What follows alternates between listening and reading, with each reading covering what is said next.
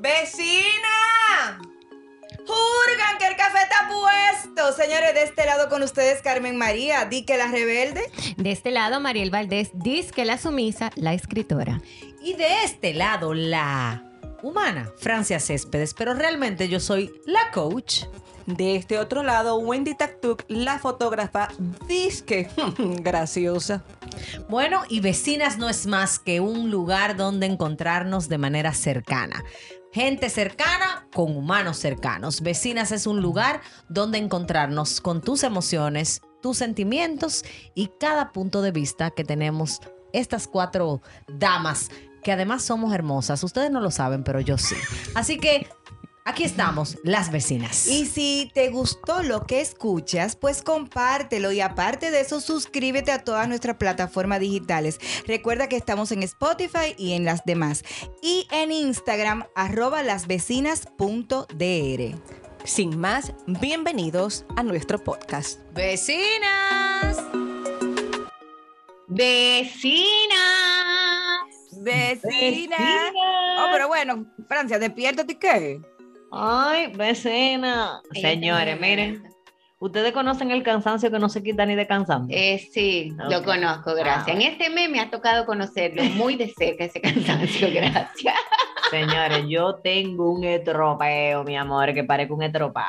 Pero estamos felices.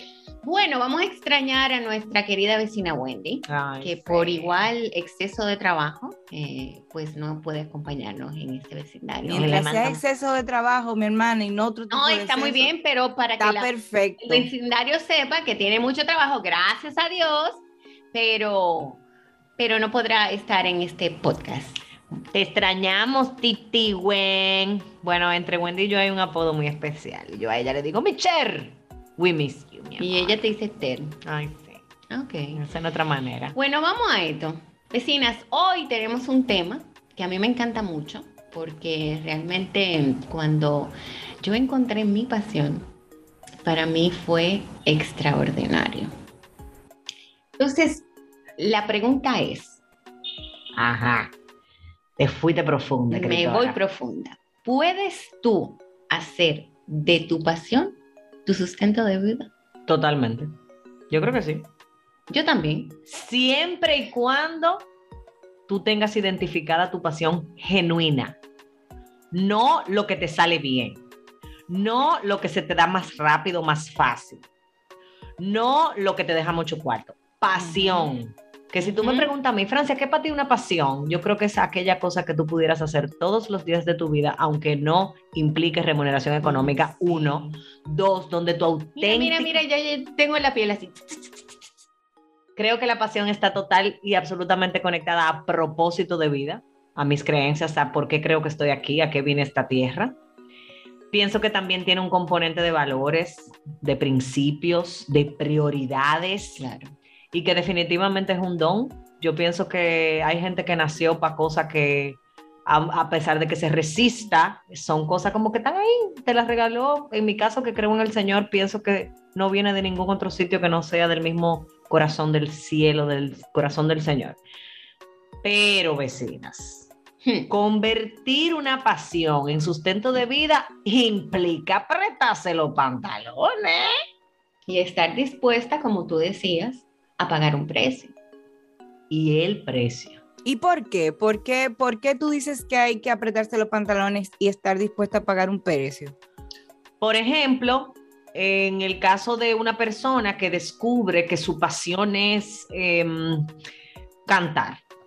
Voy a poner ese ejemplo. Mi pasión es cantar, me, me encanta la música, de repente incluye eso tener una buena voz, porque también vamos a estar claros, hay gente que le apasiona una cosa que no tiene el talento. O sea, es- Estamos Ay, claros. ay, ay, ay, ay. Dice, bueno, Miki, ¿quién fue que te dijo eso? Porque no, pero igual, o sea, tu pasión es cantar, se te da bien, eres melódico, conoces... ok, tiene buena voz, tienes todo el Bien. talento para hacerlo. Señores, pero no necesariamente al principio tú vas a contar con el respaldo que se requiere desde el punto de vista de la gente de tu vida, de la economía, de lo que representa, eh, digamos, involucrarse en el proyecto de una, de, de- ¿cómo se dice, Carmen? ¿Tú, tú sabes más de eso? De una casa disquera, De- que te patrocine. Todo eso. Ujú. Vas a- de una disciplina, claro. de coger clase de canto. Y porque des- muchas veces no tenemos los recursos tampoco. eh, ahí voy. Entonces, Exactamente. Cuando yo digo apretarse los pantalones es qué tan lista tú estás quizás para vender tu carro, para poder grabar tu primer disco, para mudarte y vivir menos cómodo, Para, Para- asumir un préstamo. para asumir un, un préstamo, pero además de la parte económica, para asumir la crítica, para asumir la cantidad de, de anticipadores de desgracia que hay afuera que te van a decir, oye, pues eso no deja cuarto, pues tú estás, ah, pues tú estás loco. Bueno, y yo Señores, lo ustedes saben- en carne. Yo lo sigo viviendo. Señores, la cantidad de gente que, que, que ahora en un proyecto que me he involucrado me ha dicho que yo estoy loca. O sea, tú estás loca. ¿Cómo a ti se te ocurre? Bueno, se me ocurre porque me encanta hacer lo que hago, porque no me veo haciendo nada más en este mundo. A Pero tú pesar de. Tú Ajá. sabes que yo, quiero- yo pienso, Francia, también, que cuando tú descubres esa pasión, si viene, perdón, si viene de la mano con la madurez, eh, a ti no te va a importar tres pitos lo que diga la gente de que tú estás volviéndote loca y de no porque tú estás clara. Te lo digo, porque por ejemplo, yo descubrí mi pasión después de los 40 años. ¿Entiendes? Y yo estaba clara que eso era lo que de verdad me gustaba hacer. Carmen, Entonces- pero perdóname que te interrumpa, porque yo creo que tu vida es testimonio de muchas cosas y pienso que en este momento también. Una cosa es descubrir tu, mi pasión a los 40 y otra cosa es me dispuse a vivir mi pasión después de los 40. Ujú. O sea, tú me vas a decir a mí que durante 40 años de tu vida tú no sabías que a ti te gustaba eso. No, Bueno, tú eres, tú eres un caso. No, no lo sabía ni, ni, ni remotamente, o sea, para nada. Eh, eh, ¿Y qué lo Tú- despertó, Carmen? ¿Qué lo despertó? una oportunidad. Una oportunidad, eh, para, el, para el que no sepa, o sea, yo empecé a trabajar en la radio después de los 40 años y yo trabajaba con Fredín en el, el programa de alarma, pero yo trabajaba en el área de producción y venta. Yo nunca tuve frente a un micrófono.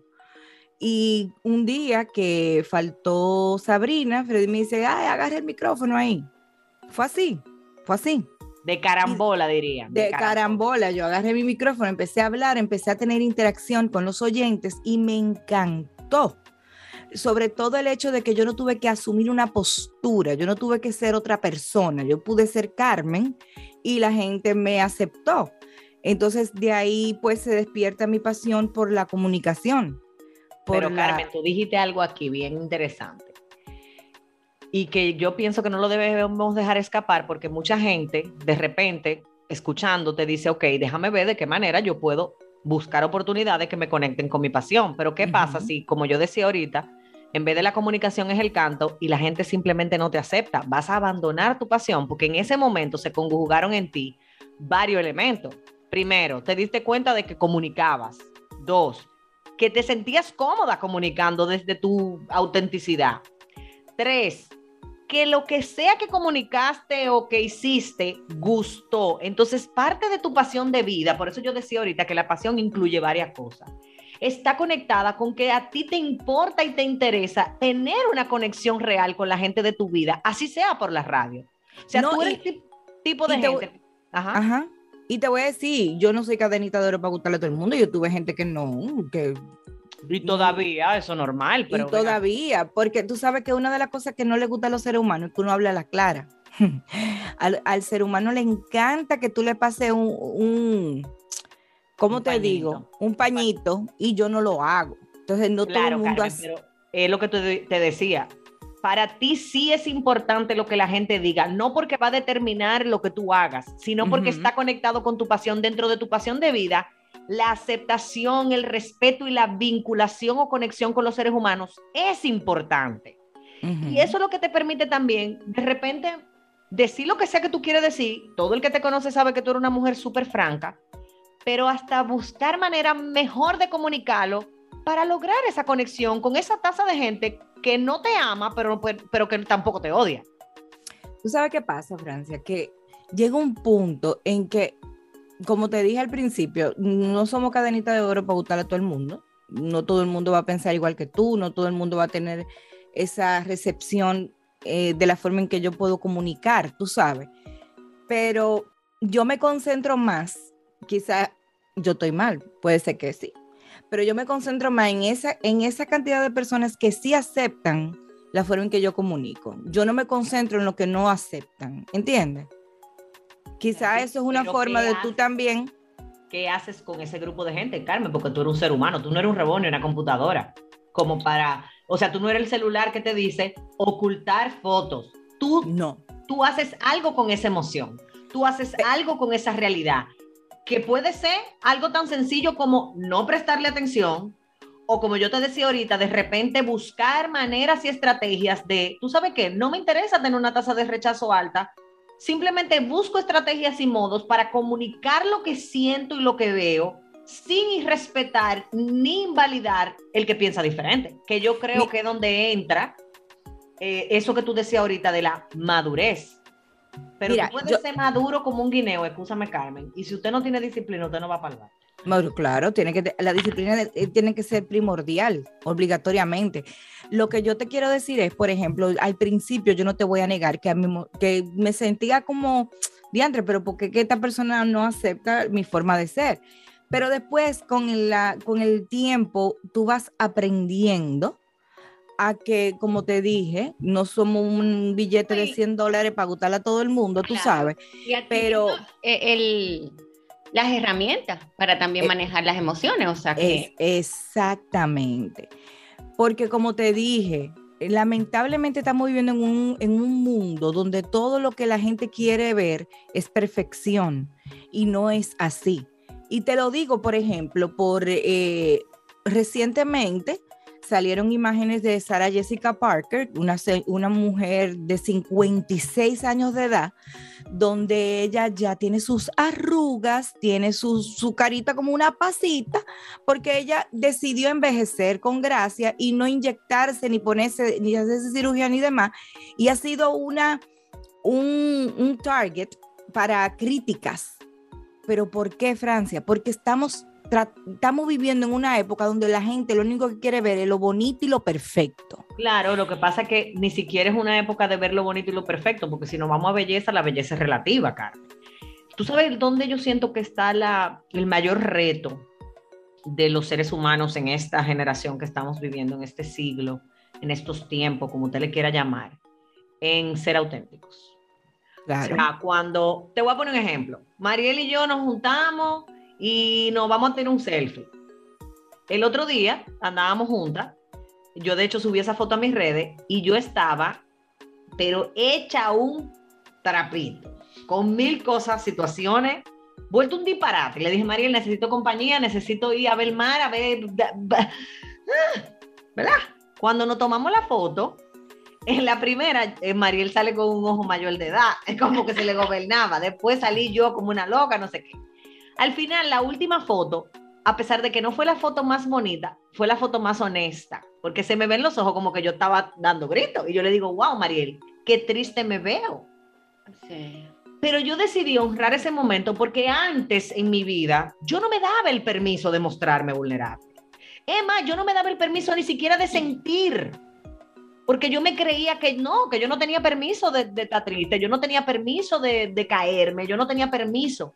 Y dentro de mi propósito y, y- y visión de vida y mi pasión, que es acompañar a la gente a moverse de un espacio a otro, la tristeza es parte esencial Totalmente. entonces, yo estaba siendo sumamente incoherente porque yo le estaba diciendo a mi coachee y a, y a mis amigos y a mis hijas y a mi mamá y a quien sea, siente, no importa, dale, saque ese dolor, pero cuando me tocaba a mí, yo le decía al dolor, te anestesia y te calla, calladito te ves más bonito. Ubícate. Entonces, más que perfección nada más, Carmen, es una total y absoluta falta de autenticidad.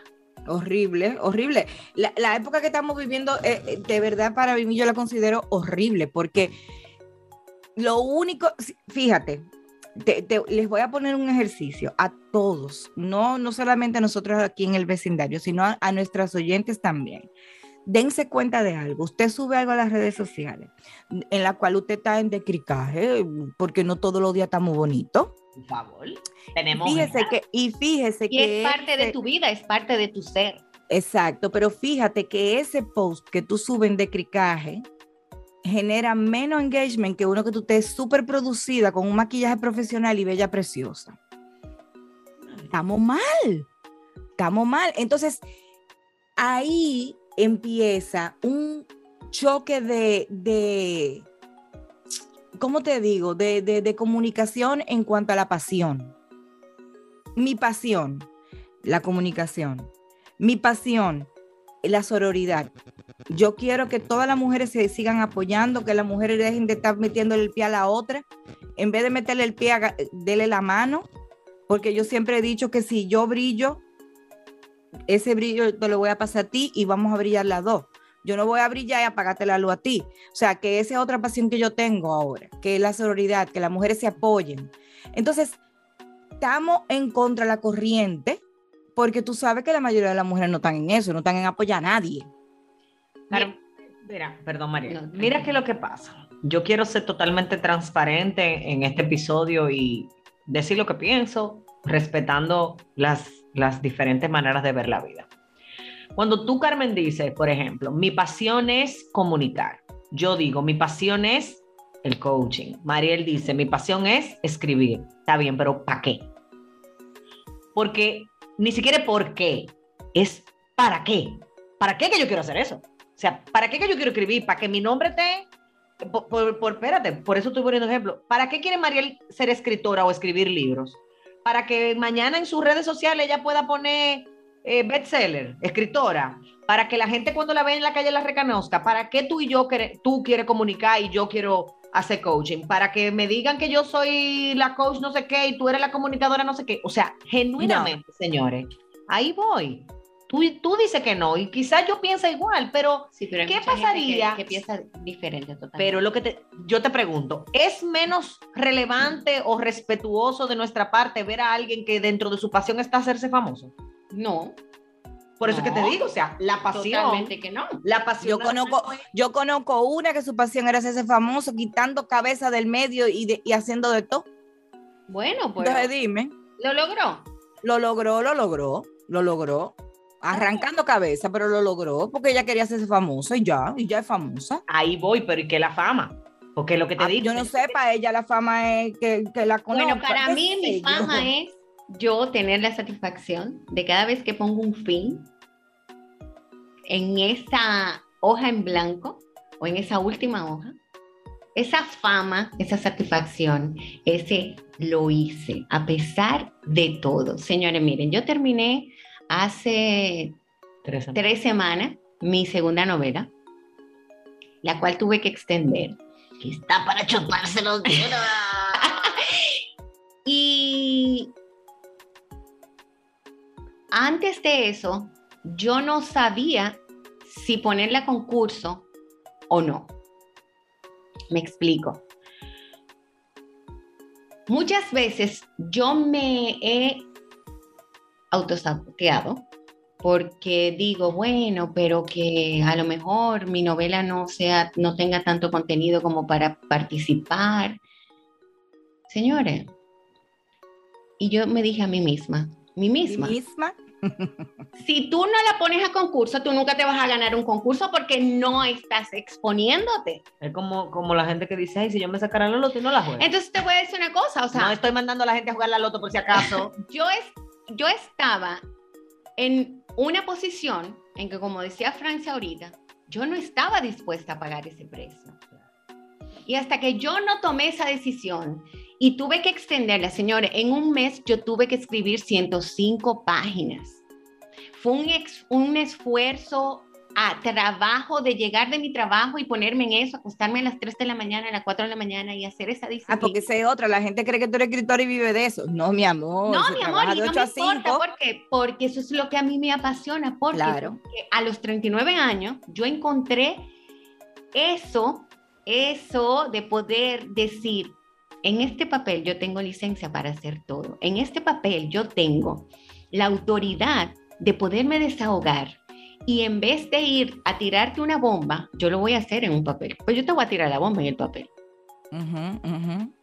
pero yo estoy haciendo algo que a mí me apasiona. Señores, cuando yo escribo, yo lloro, yo me río, yo me incomodo. O sea, yo vivo lo que estoy haciendo. Yo me entro en el personaje de cada uno de los integrantes de esa novela. O sea, cada personaje de las novelas, bueno, las que han leído Taga, saben que cada personaje tiene una pincelada de Mariel. Igual en este, tiene una pincelada de Mariel. Y yo lo que quiero decir es, o sea, eso no me deja a mí, no me genera, yo no vivo de eso. Pero yo estuve dispuesta, sobre todo con Taga, que fue la primera, a pagar los precios. Porque tú sabes qué pasa, Mariela. Hay una diferencia muy, hay, oye, una diferencia muy diferente, iba a decir yo. Hay una diferencia muy grande. Pero es grande esa diferencia, muy grande. Sí, pero una vaina entre hacer lo que te gusta a hacer lo que te apasiona. Son dos cosas Sí. totalmente Se metió profunda la turca, vamos, dale, desarrolla. No, pero claro, porque yo puedo hacer yo puedo hacer algo que me gusta, pero no me llena tanto como lo que me apasiona. En el, en el caso de Mariel. Por ejemplo, Mariel tiene un trabajo, vamos a decir, de 9 a 5 que le gusta, pero no es lo que lo apasiona. Cuando ella llega a su casa, se baña, se cambia, se pone su pijama y se siente frente a esa computadora a dar tecla, a escribir, eso es lo que le apasiona. Entonces hay una diferencia muy grande. Qué bueno que las vecinas estén conscientes de eso. Sí, Una cosa es hacer lo que te yo gusta. sé- yo sé que ahora mismo lo que me apasiona, o sea, en este momento, ¿eh? porque yo te voy a decir una cosa, como dijo Francia al principio, o sea, yo me tuve que endeudar para yo poder lanzar mi primer libro, porque a mí nadie me Claro. patrocinó. Fue a puro pecho, mi amor. Amiga, que yo te he dicho, Gaetano y yo te hemos dicho, el sugar, el sugar. No, mi amor. Es por eso. Yo quisiera que Bueno. hiciéramos algunas preguntas. Gracias, Carmen, porque yo pienso que eso que dijiste nos conecta aún más con el compromiso de descubrir nuestra pasión y, de- y ver y validar que muchas veces la razón por la que nuestra pasión no se puede o no se ha convertido en el sustento de vida tiene todo que ver con qué nivel de como de, de claridad yo tengo sobre Ujú. si eso me gusta o me apasiona. Y yo creo que la primera pregunta que por lo menos yo, yo me hago siempre es, ¿cuáles son mis metas de vida? ¿Para qué yo estoy aquí? ¿Cuál es mi legado? ¿Qué es lo que, yo quiero que diga mi lápida? Cuando yo me muera, ¿qué va a decir Facebook e Instagram? Porque ya no es el diario libre, mi amor. ¿Qué es lo que, qué lo que me, qué me dejaría con el sabor del deber cumplido? ¿Qué es eso? Esta sería la segunda pregunta que me hace sentir que nada más existe. Que cuando yo estoy haciendo eso, es como que el mundo se paraliza. Ya yo Y- lo descubrí. Y que te hace sentir que tú perteneces a ese entorno, a ese medio. ¿Por qué lo digo? Porque hay gente a la que le gusta, por ejemplo, la comunicación, pero viven diciendo, no, porque en ese medio de comunicación todo el mundo es un hipócrita. Yo no tengo amigos. Yo no que... Bueno, mi amor, pues define. Es verdad, es verdad. Bueno, no sé. Entonces, seguimos con la pasión, Carmen. Ahorita seguimos. En el, post-show hablamos de eso, pero oíganme algo. Yo no sé si me doy a entender cuando digo, si todo lo que pasa alrededor de tu, entre comillas, pasión, es para tú criticarlo, ¿qué tan apasionado tú estás por hacer eso? Porque qué, qué difícil debe ser sentir que mi pasión es ser comunicador, pero sentir que yo no pertenezco al medio de la comunicación. Mira, si tú supieras, tú hablando de eso ahora, me lleva a que yo descubrí, o sea, mi pasión es escribir, pero yo descubrí el trabajo que a mí me gusta hacer y fue cuando tuve la experiencia de trabajar en el Ministerio de Cultura. Yo amé este trabajo, ¿por qué? Porque yo me sentía en mis aguas. Amiga, que tú eres, tú, tú eres como un Da Vinci mi- en miniatura. tú eres como un, como un, no sé, como una cosita extraña. O sea, señores, Mariel cancela cualquier cosa para oír la sinfónica, para ir al museo, para ella, y ahí es donde yo te digo, claro que esa es tu pasión, porque para ti no existe nada más importante que eso, así sea un cumpleaños, así sea un compartir. Si tú me dices a mí, Francia, mira, tenemos un coro esta noche donde vamos a hacer un espagueti o vámonos para un concierto, váyase solo para su concierto, pues yo no voy para Ujú. concierto, Ujú. porque de Me consta porque le invité a la sinfónica y me dijo, mira, te dije, no". amiga, te amo, pero no. Te lo agradezco, pero no, no voy para allá. No, eso me aburre. Pero, y, y díganme lo que ustedes quieran, pero me aburre. Sin embargo, miren porque yo digo que la pasión está conectada también en nuestras maneras de ser. Ujú, ujú. Señores, yo soy una mujer que ama conversar, se me nota, pero también me gusta mucho escuchar. O sea, yo, a- para mí el mundo se detiene cuando yo estoy escuchando los sueños de un ser humano. Cuando yo estoy escuchando un testimonio, una historia de vida de alguien, para mí no hay nada más relevante que eso. Entonces, mi pasión y mi manera de ser y de hacer están conectadas. Yo amo el coaching y a los coaches, aunque reconozco que dentro de los coaches y del coaching hay gente diferente a mí, no igual, no mejor, no peor, diferente. Pero definitivamente yo creo que las preguntas que ne- necesitamos hacernos para identificar nuestra pasión están muy relacionadas a ¿qué haría yo el resto de mi vida sin cansarme? Dos, y lo repito, ¿qué haría siempre, no importa qué, con quién, a qué hora y dónde, si no tuviera a cambio remuneración económica? Wow. Ese muy, esa pregunta es muy importante. ¿Cuáles son los sueños que yo siempre, de una manera u otra, tengo y vuelven a mí? Desde que tú eres niño. Tú soñabas con cambiar el mundo, tú soñabas con ayudar, quizás desde niño tú decías que tú querías ser bombero o tú querías ser médico y después en, el, en lo largo de tu vida te vas dando cuenta de que al final el enfoque de la pasión es yo quiero ayudar a la gente. O y hay como la miles de maneras. O como la Mises, que quiere, todas quieren paz mundial. Carmen. Carmen, Carmen hoy tiene Ah, pero ven Te acá. tragaste un hater hoy. No, no me trague un hater, lo que pasa es que de verdad, aunque te voy a decir, eh, eh, Francia, yo escuchándote, yo he conocido personas eh, ya de la edad eh, contemporánea conmigo, que todavía es la hora donde ellos no han encontrado su pasión. Sí, Carmen, Porque eso eso es pasa, eso Claro. suele suceder también. Y Y, no y- solamente eso, Carmen. Hay personas que a esa edad, edad adulta. Que yo digo que nunca es tarde para hacer lo que tú quieras hacer. A la gente con juventud acumulada. Exacto, vamos a Juana. te lo está bien, Francia, sí, ajá. mm. Bueno, pero está bien. Sabe su pasión, pero le aterra. Claro. Le aterra, ¿por qué? Por eso mismo que no se hablamos. porque no están dispuestos a pagar el precio, señores. O porque Yo alguien de niño le dijo, no, no puedes. Exacto. O porque se lanzaron la primera vez y hubo un Y se guayaron. Claro. Tú sabes la cantidad de gente, Mariel, que tiene una pasión por algún tipo de arte, con las manos o lo que sea. Intentaron una vez y, y- y pusieron su empeño y no, no era el momento. Y hoy te dicen, ni, a mí me encanta eso, pero yo ni loco vuelvo. Tú sabes la cantidad de gente que vive desde el tener y no desde el escoger. Yo tengo que.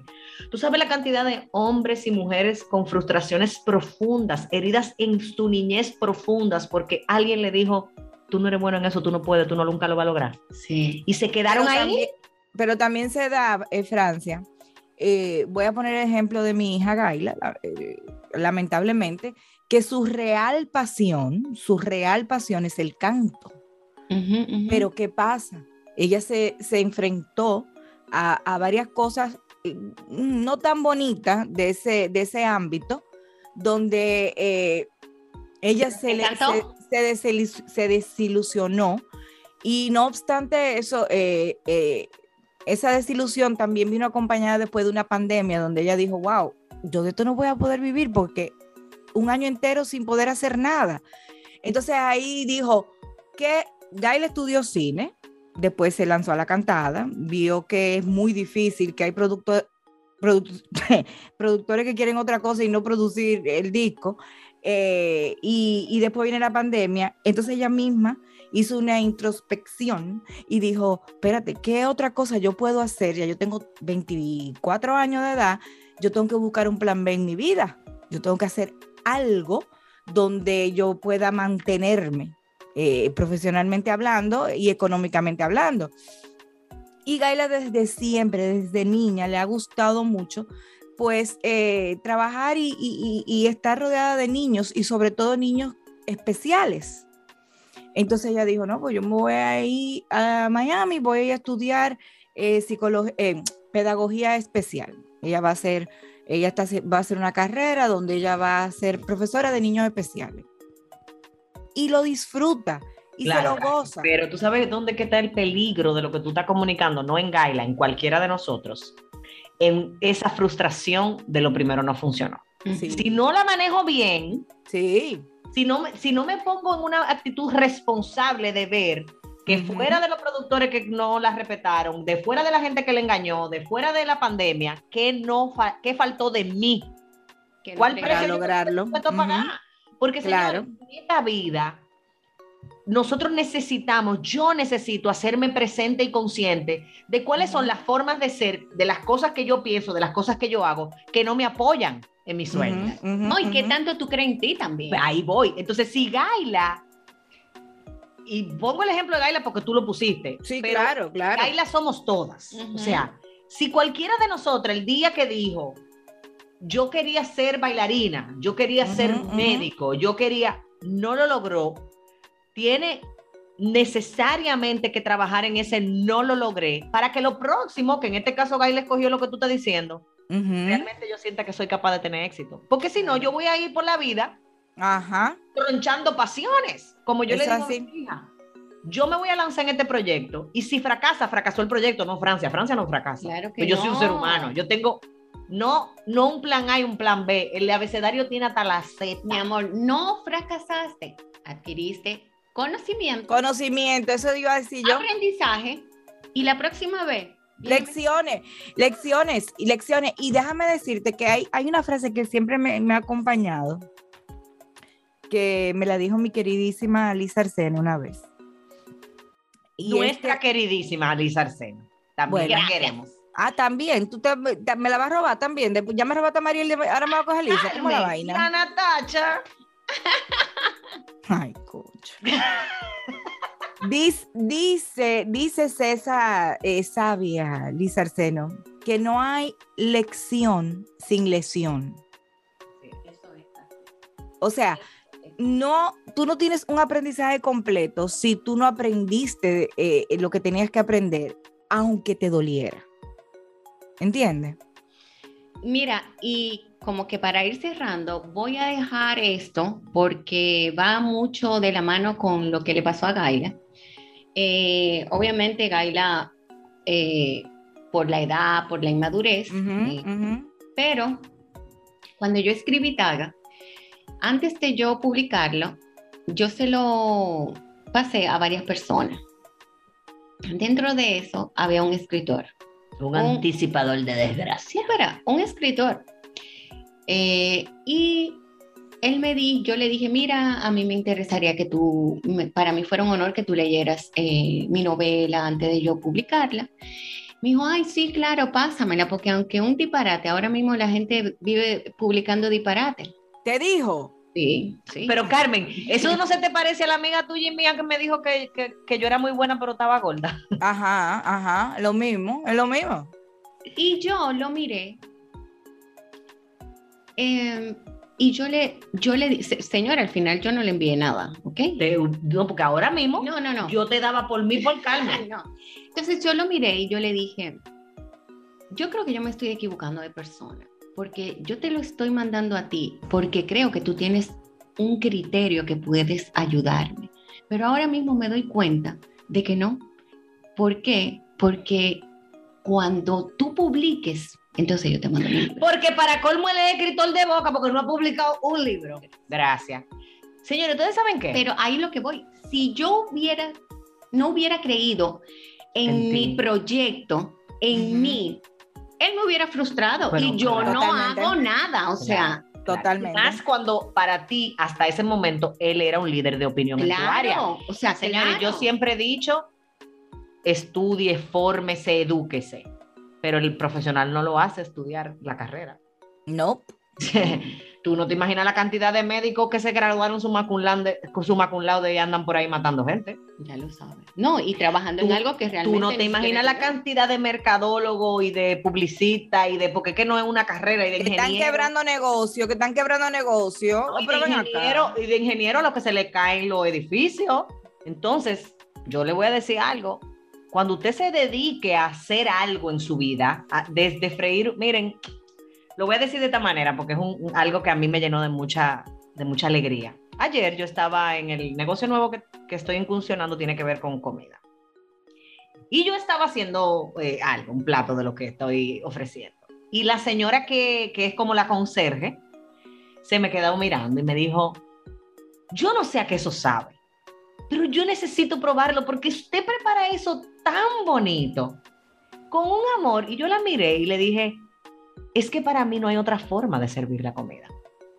Para mí no hay otra forma.